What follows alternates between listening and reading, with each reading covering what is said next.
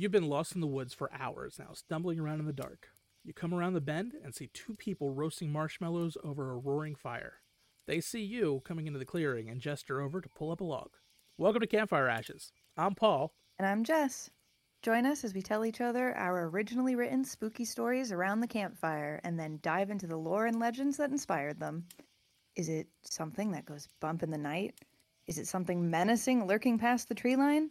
Or is it just weird and otherworldly? You'll find it here on Campfire Ashes. You can find us on Spotify, Apple Music, Amazon Music, or right here on the Geekscape Network. At maximum mediocrity, people say things like, I don't dress like this on the regular basis. This isn't my, you know, pooping uniform. This is not there. and they also say things like, The, the nurses are usually either angels of mercy or whores. Every episode is a new experience where you get to know people that aren't famous but should be. Why did my f- facing Floyd Mayweather in the f- woods? My co host Morgan and I track down the people you didn't know you needed to hear from. It's like hot sex in a mug. We are the Maximum Mediocrity Podcast, and we are on all major podcasting platforms. We'll be waiting for you. Hey, do you have an idea for a podcast but don't know where to start? Or do you have an already existing podcast that you want to take to the next level? Well, check out WeKnowPodcasting.com. From concept development to theme music to editing to logos, WeKnowPodcasting.com is a one stop shop for all things pod. Don't hesitate to hit us up. We're very nice.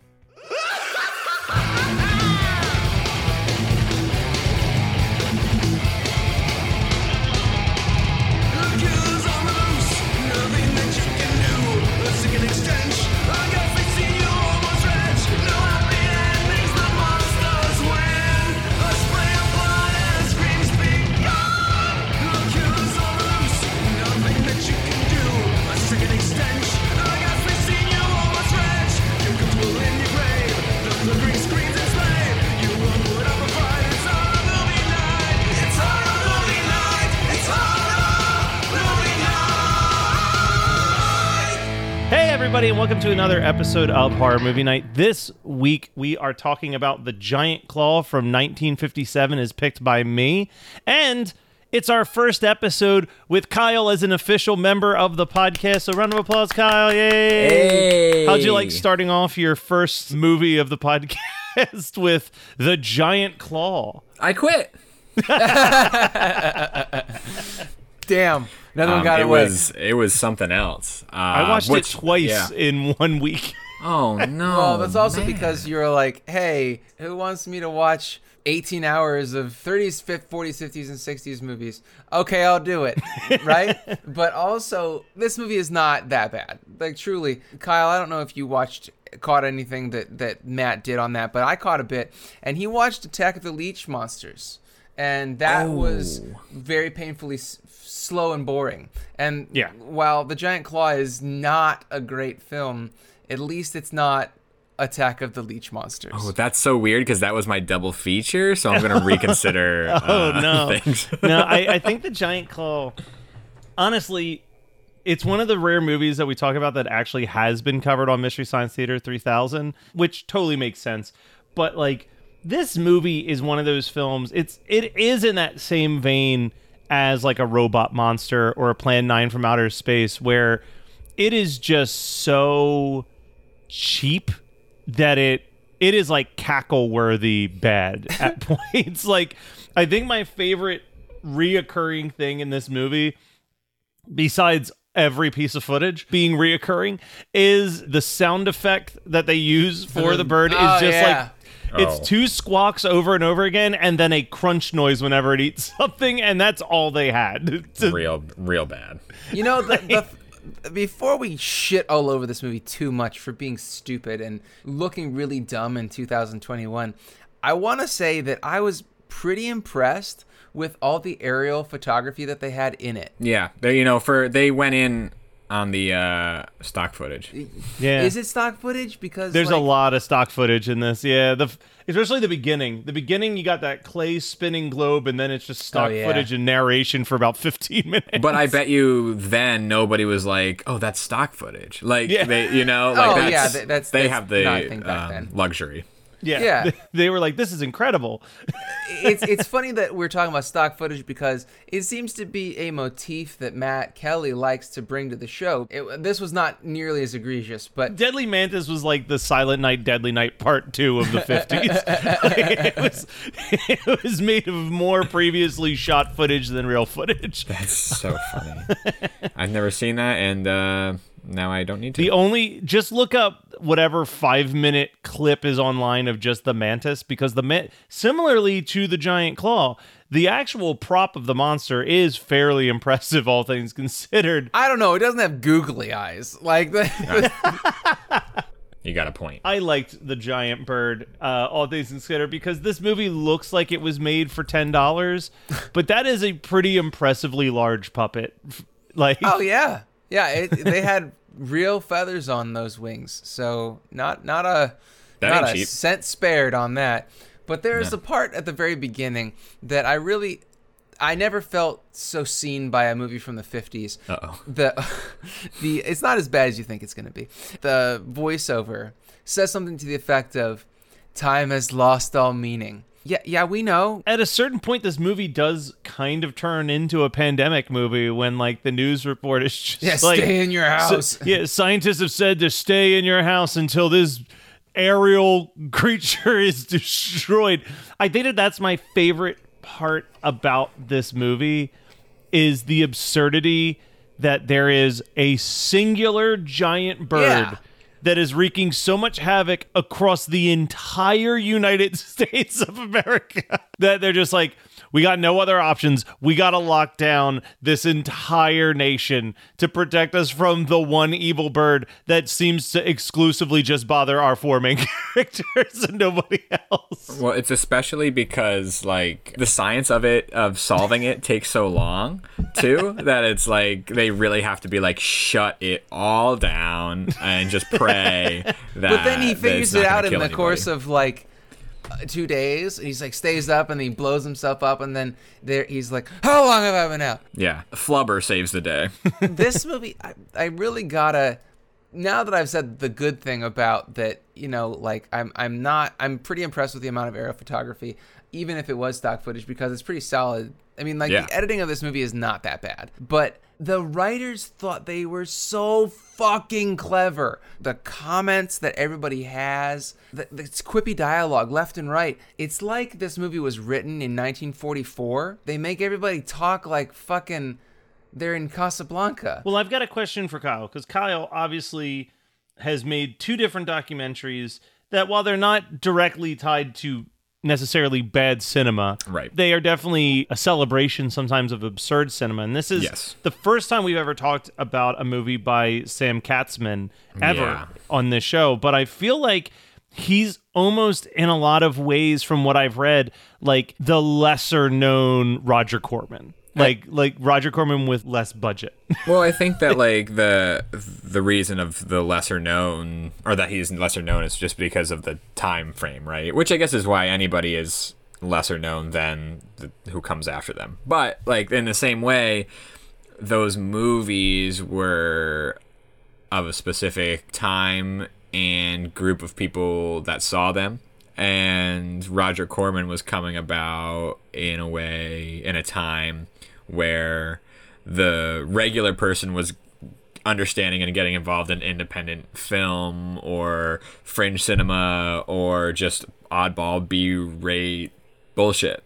You know, so it's like Sam Katzman doesn't get his comeuppance for the influence that he has on a generation that comes after, even though the giant claws in his repertoire. What else did he do? Like I, I don't know the name, so I need to I need some context here, please. I think the most notable thing that he did that I can think of was the werewolf. Mm-hmm. He did a lot of Bela Lugosi's like later films, like the Ape. I think he did the Ape Man. I th- I'm pretty sure he did too. Or, or, like a But few he- of those things that you just, you know, Lugosi was just cranking them out. The Christopher Lee of his time. Yeah. Well, he also did like like the Superman serials from the 40s that you would Wait, see. Sam like, Katzman did? Yeah, he did like those. Okay, so I have watched Sam Katzman before The Giant Claw. All right. I grew up on the, Yeah. the 1940s Superman. I remember having a Superman TV show VHS. I think that that had two or three episodes on it, not much, you know. I believe it was right before Christmas vacation or maybe summer vacation. Everybody in class brought in VHS tapes to play, which is like the most 90s thing you can think of, right? So I brought in this this Superman TV show VHS tape and everybody that brought in a tape got it put on the list.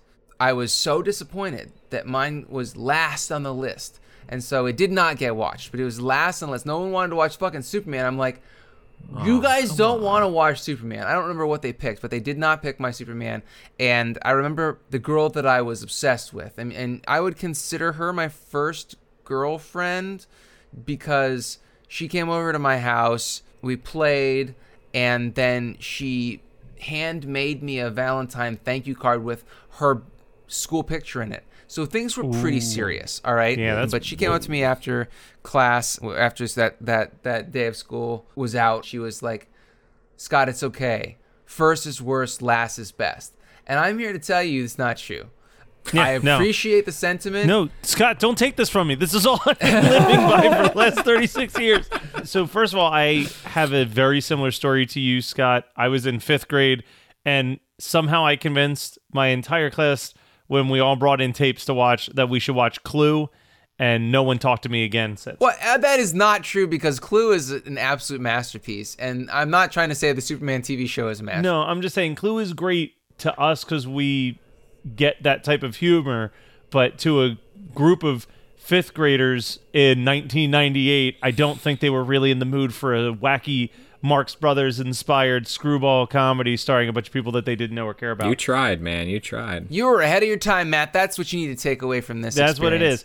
So to further stress the fact that Sam Katzman was in a similar league to a Roger Corman or even a Charles Band, um, I just checked. In 1957, when the Giant Claw came out, that was one of nine movies that he produced. In a year. Yeah, just calming love it. down after the 11 that he had done in 1956. So he just had like a factory where they were just fucking cranking this shit out exclusively for drive-in. Yeah, I was about to say, can't beat that. You can't argue about that being a good hustle. You know, they were aiming it for that drive-in teenager from the 50s as is clear when the 50s teenagers show up in Hey, this Daddy, movie. oh, get that tin can off the road. I have Holy that as a shit. note, all in caps. Yeah. They're like, Yeah, we that ain't was afraid of the wild. big bad bird. and then they get fucking murdered. I really enjoy everybody except for McAfee. Yeah. he's like the what is he an electrician or something? Oh yeah, like he's that? elect. Yeah, did you know? Did you hear him say that he was an electronics guy? Oh yeah, yeah, yeah. But No, he's like fifty times. he needs to calm the fuck down because he goes from disrespecting the mathematician, uh, the female mathematician. Um, he drinks all of Pierre's Applejack because poor Pierre is like, I make it myself. It's a good for the snake bite. Somehow he sounds Italian and Borat, but he's supposed to be French Canadian. I don't know. Yeah, it's it it is. It is the most yeah. baffling character, and I, I do want to talk about justice for Pierre because he gets justice for Pierre. he gets dragged into this bullshit. He's like, no, no, no, no, no, no. I'm not fucking with this. Gets killed, and then they're just like, well, we can take Pierre's car now because he doesn't need it anymore. fucking need it. like, Doesn't need so Overly so rational. fucking- And, and the poor. Okay, so the female He would have given us his car. I, I swear. Yeah, he, course. well, Pierre was a pushover. He absolutely would have given. Pierre was like the character in every kid's cartoon that gets like pushed to the ground, and it's just like, you know, my friends would. It's, it's just because they're my friends. That's why they shove me around. Like that's Pierre this entire fucking movie until it's he dies. Matt and as they a child. This is why Matt is uh, Yeah. defending him.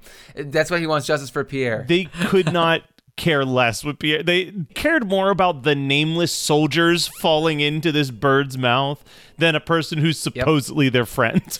yeah, the the one who showed them the greatest amount of hospitality that anyone ever could, and uh, they just they were just he can go fuck himself. Yeah, but McA- McAfee uh, is such a prick. He kisses the mathematician without consent, which I really, I was hoping that he was gonna get killed as he kills La Carcagne at the end, but no, he he gets to live through the end, and and he even puts the mathematician on coffee and sandwich duty before they're about to take the plane up with the antimatter gun, whatever it is. Yeah.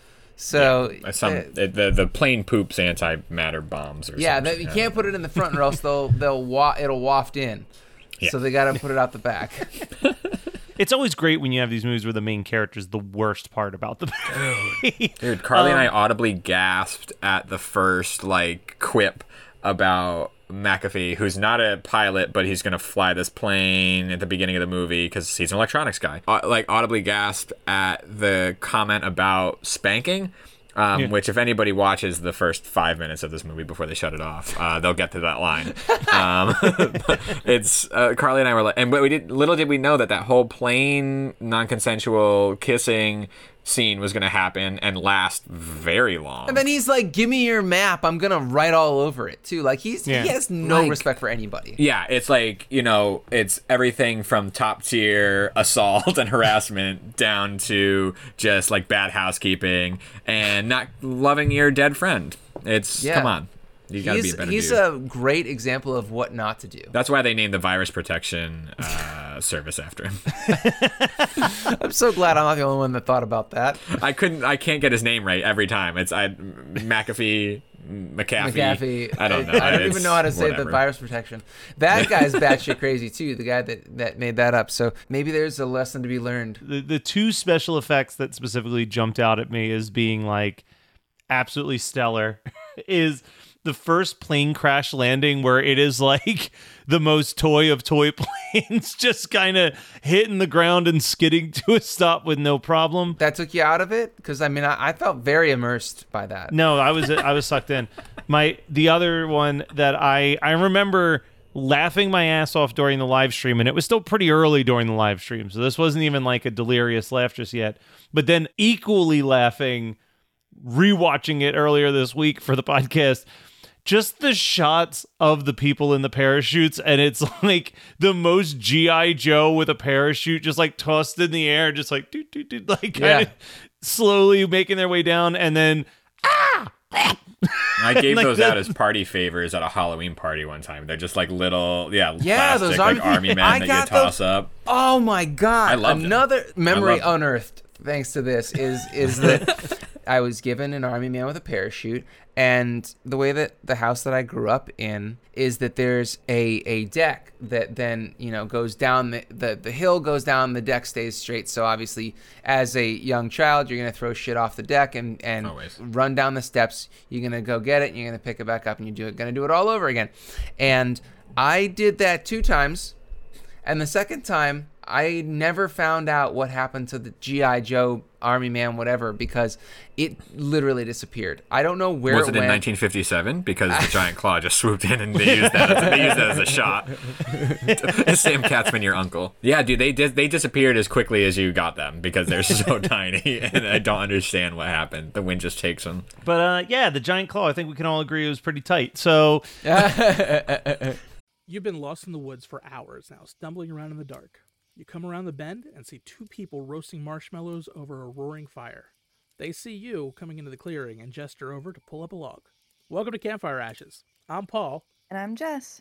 Join us as we tell each other our originally written spooky stories around the campfire and then dive into the lore and legends that inspired them.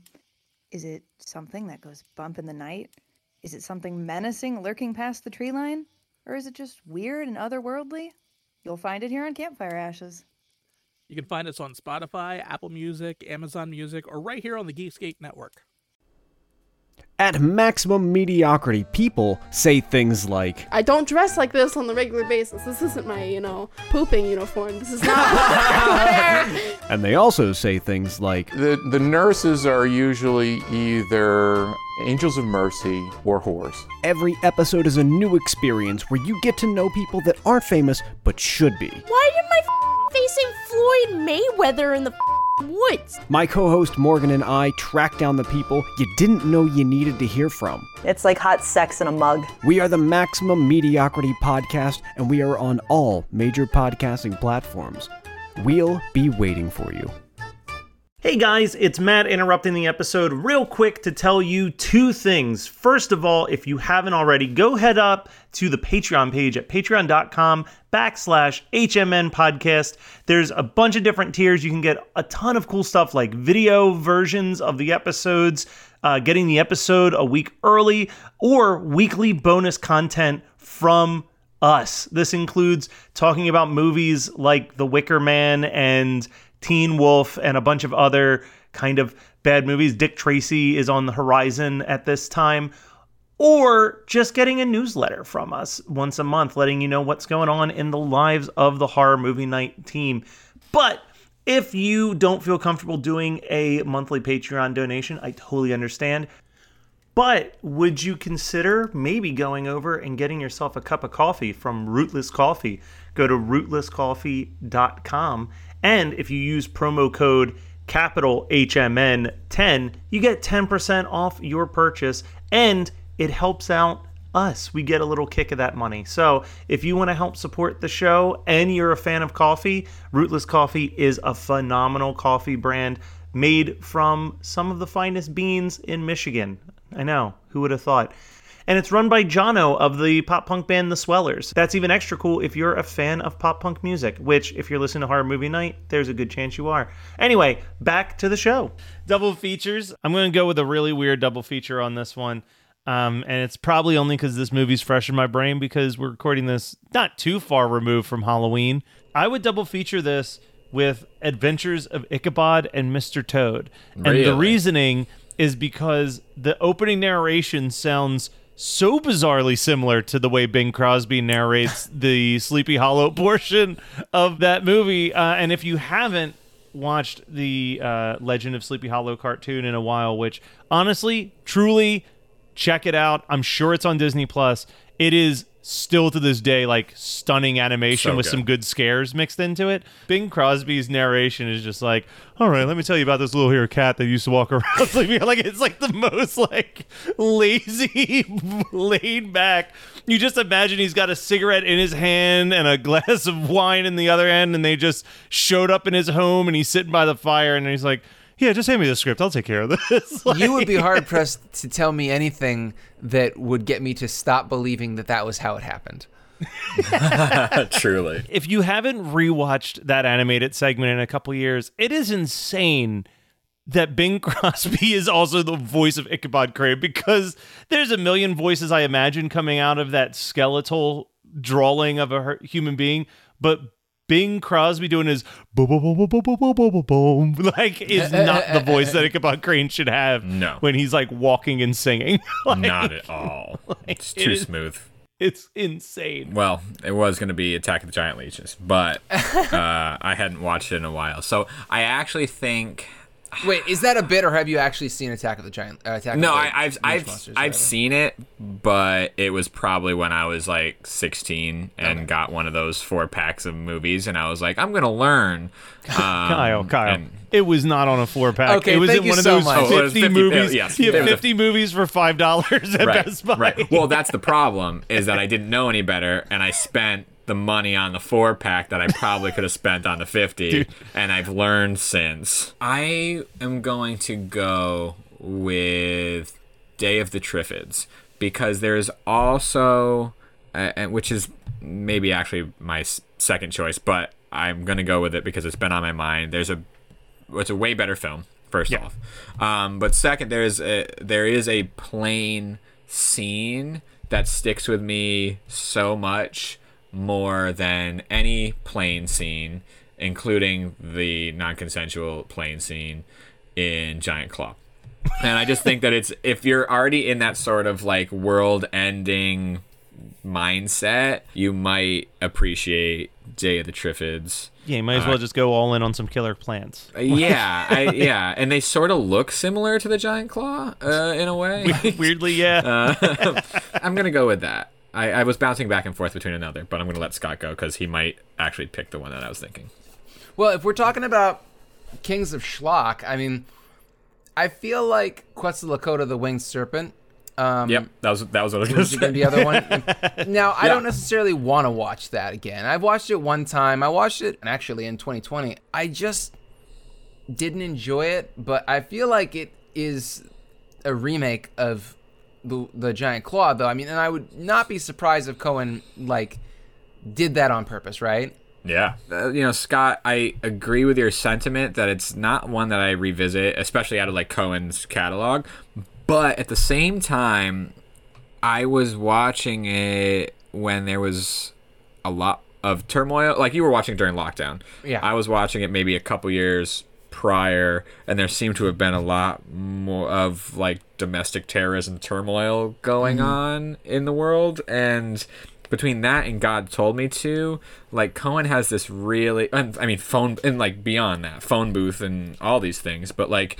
Cohen has a way of utilizing like American fear and then putting this like I mean winged creature like giant claw fucking thing that nobody sees ever in the sky but as soon as it appears like it's game over. It's it's this really interesting thing that I think it's either could be evolved into something today or it would be the giant claw of today.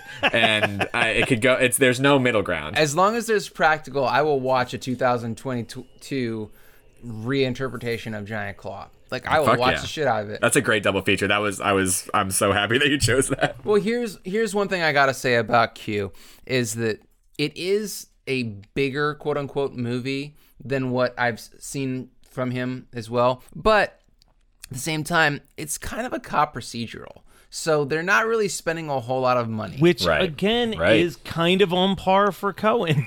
I mean, well, and God told me to is the same thing. It's like Yeah. all of the, it, all of those must start in some way, and that must have been how he sold them, maybe. Uh, and then just goes fucking off the wall. He was I I love him, but I also know that he's not for everybody, and it's really just like a specific sort of feel.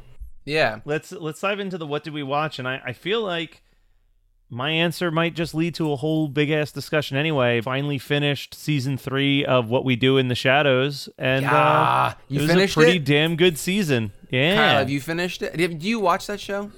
I've watched two episodes, and not because I don't like it.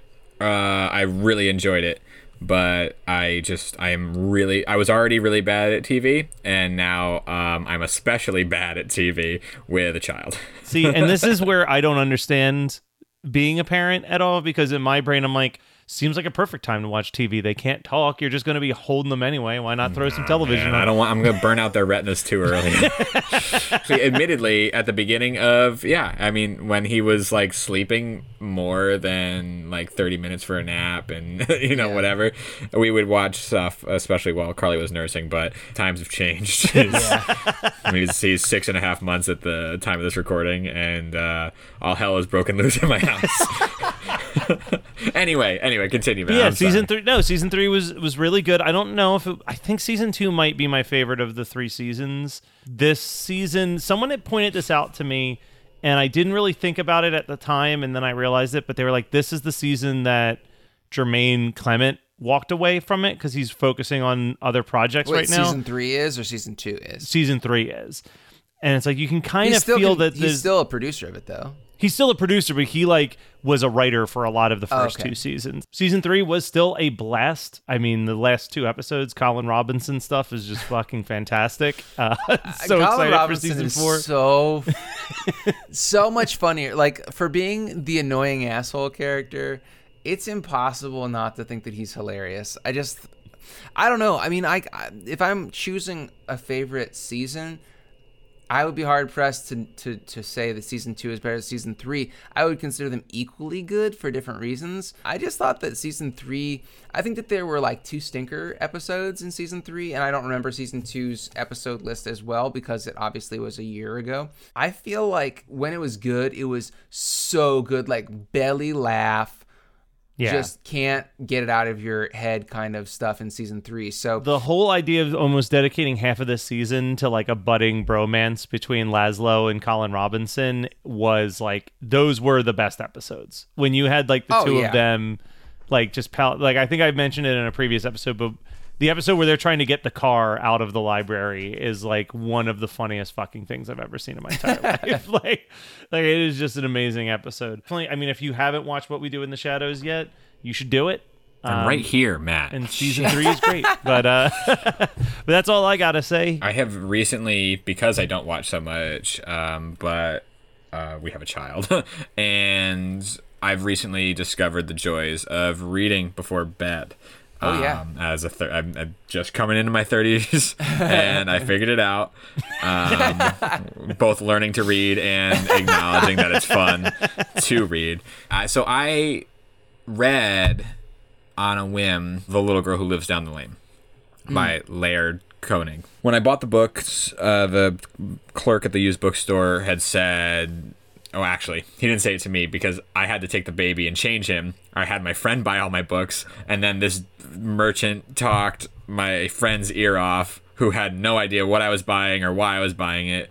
And so he didn't care anything about what he was saying. But he was like, Oh, the guy said a movie is really good. I go and watch the movie and that's what I watched recently was Little Girl Who Lives Down the Lane. Jodie Foster, Mart Martin Sheen. His performance for somebody whose name I forgot is really wow. It's like really menacing. Like the the the book itself is super sinister, but his portrayal of that character Frank Talbot is so so so sinister and i feel like that movie flies under the radar a lot for those mid 70s like really sort of provocative horror thrillers very minimal it reminds me a lot of let's scare jessica to death just mm-hmm. because of the ambiance the location you're dealing with somebody in a house there's not a supernatural element per se but there's this element of questioning of why we're in this situation. Like why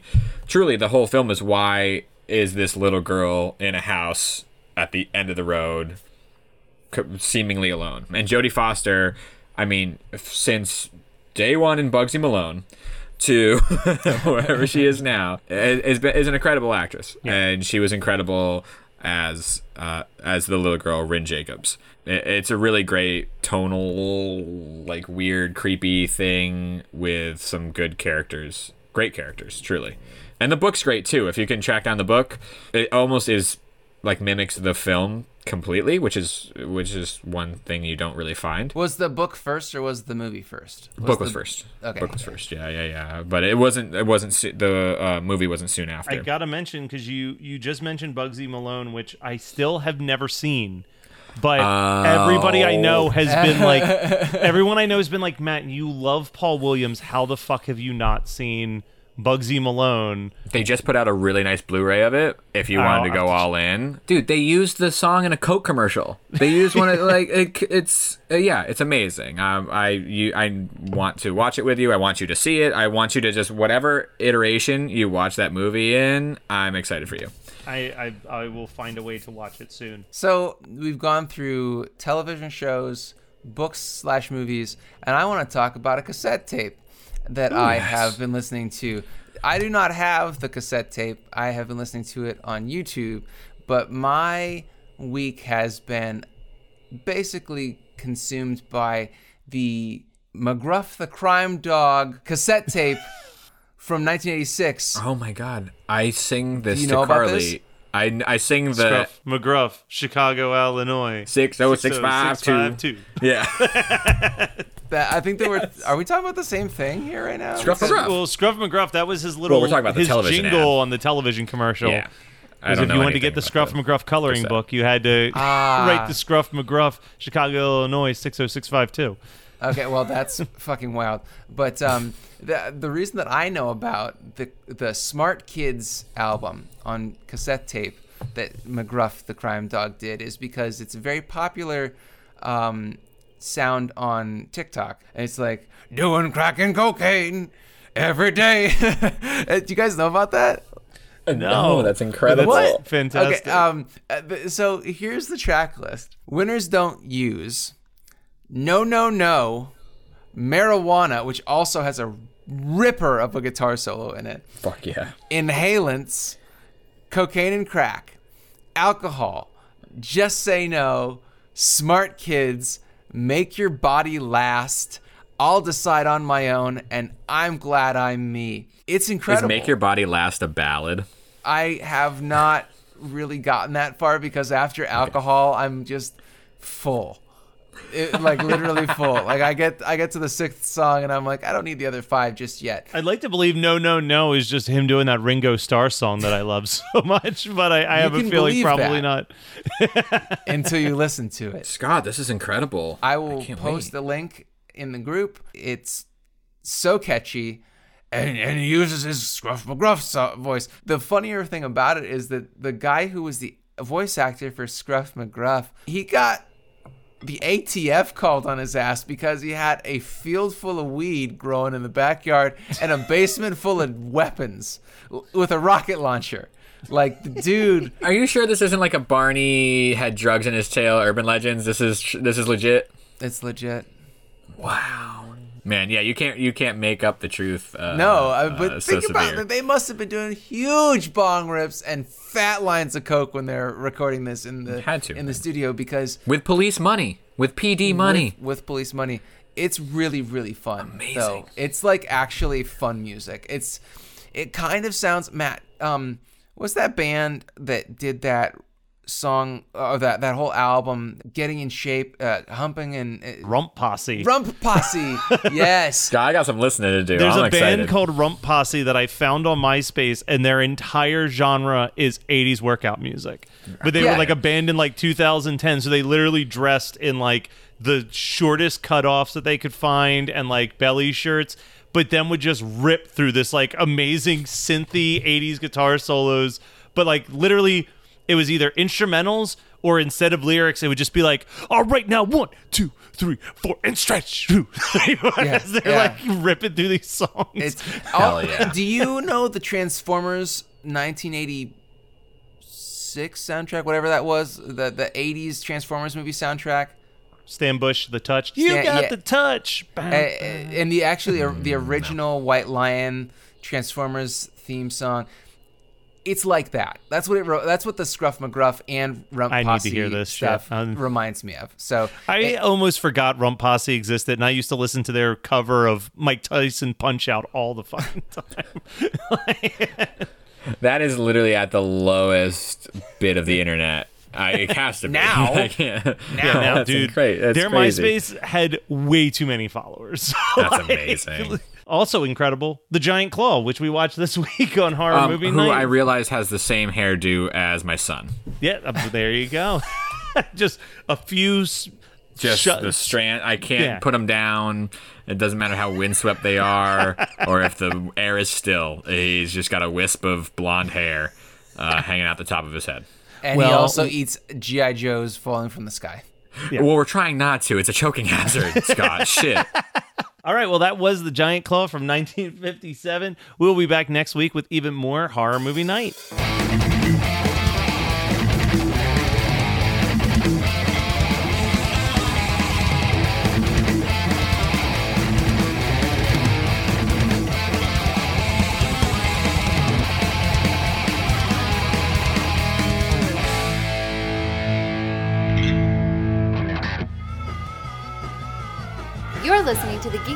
Network. You've been lost in the woods for hours now, stumbling around in the dark. You come around the bend and see two people roasting marshmallows over a roaring fire. They see you coming into the clearing and gesture over to pull up a log. Welcome to Campfire Ashes. I'm Paul. And I'm Jess. Join us as we tell each other our originally written spooky stories around the campfire and then dive into the lore and legends that inspired them. Is it something that goes bump in the night? Is it something menacing lurking past the tree line? Or is it just weird and otherworldly? You'll find it here on Campfire Ashes. You can find us on Spotify, Apple Music, Amazon Music, or right here on the Geekscape Network. At Maximum Mediocrity, people say things like, I don't dress like this on the regular basis. This isn't my, you know, pooping uniform. This is not what I wear. and they also say things like, The, the nurses are usually either angels of mercy or whores. Every episode is a new experience where you get to know people that aren't famous but should be. Why am I f- facing Floyd Mayweather in the f- woods. My co host Morgan and I track down the people you didn't know you needed to hear from. It's like hot sex in a mug. We are the Maximum Mediocrity Podcast, and we are on all major podcasting platforms. We'll be waiting for you. You're listening to the Geekscape Network.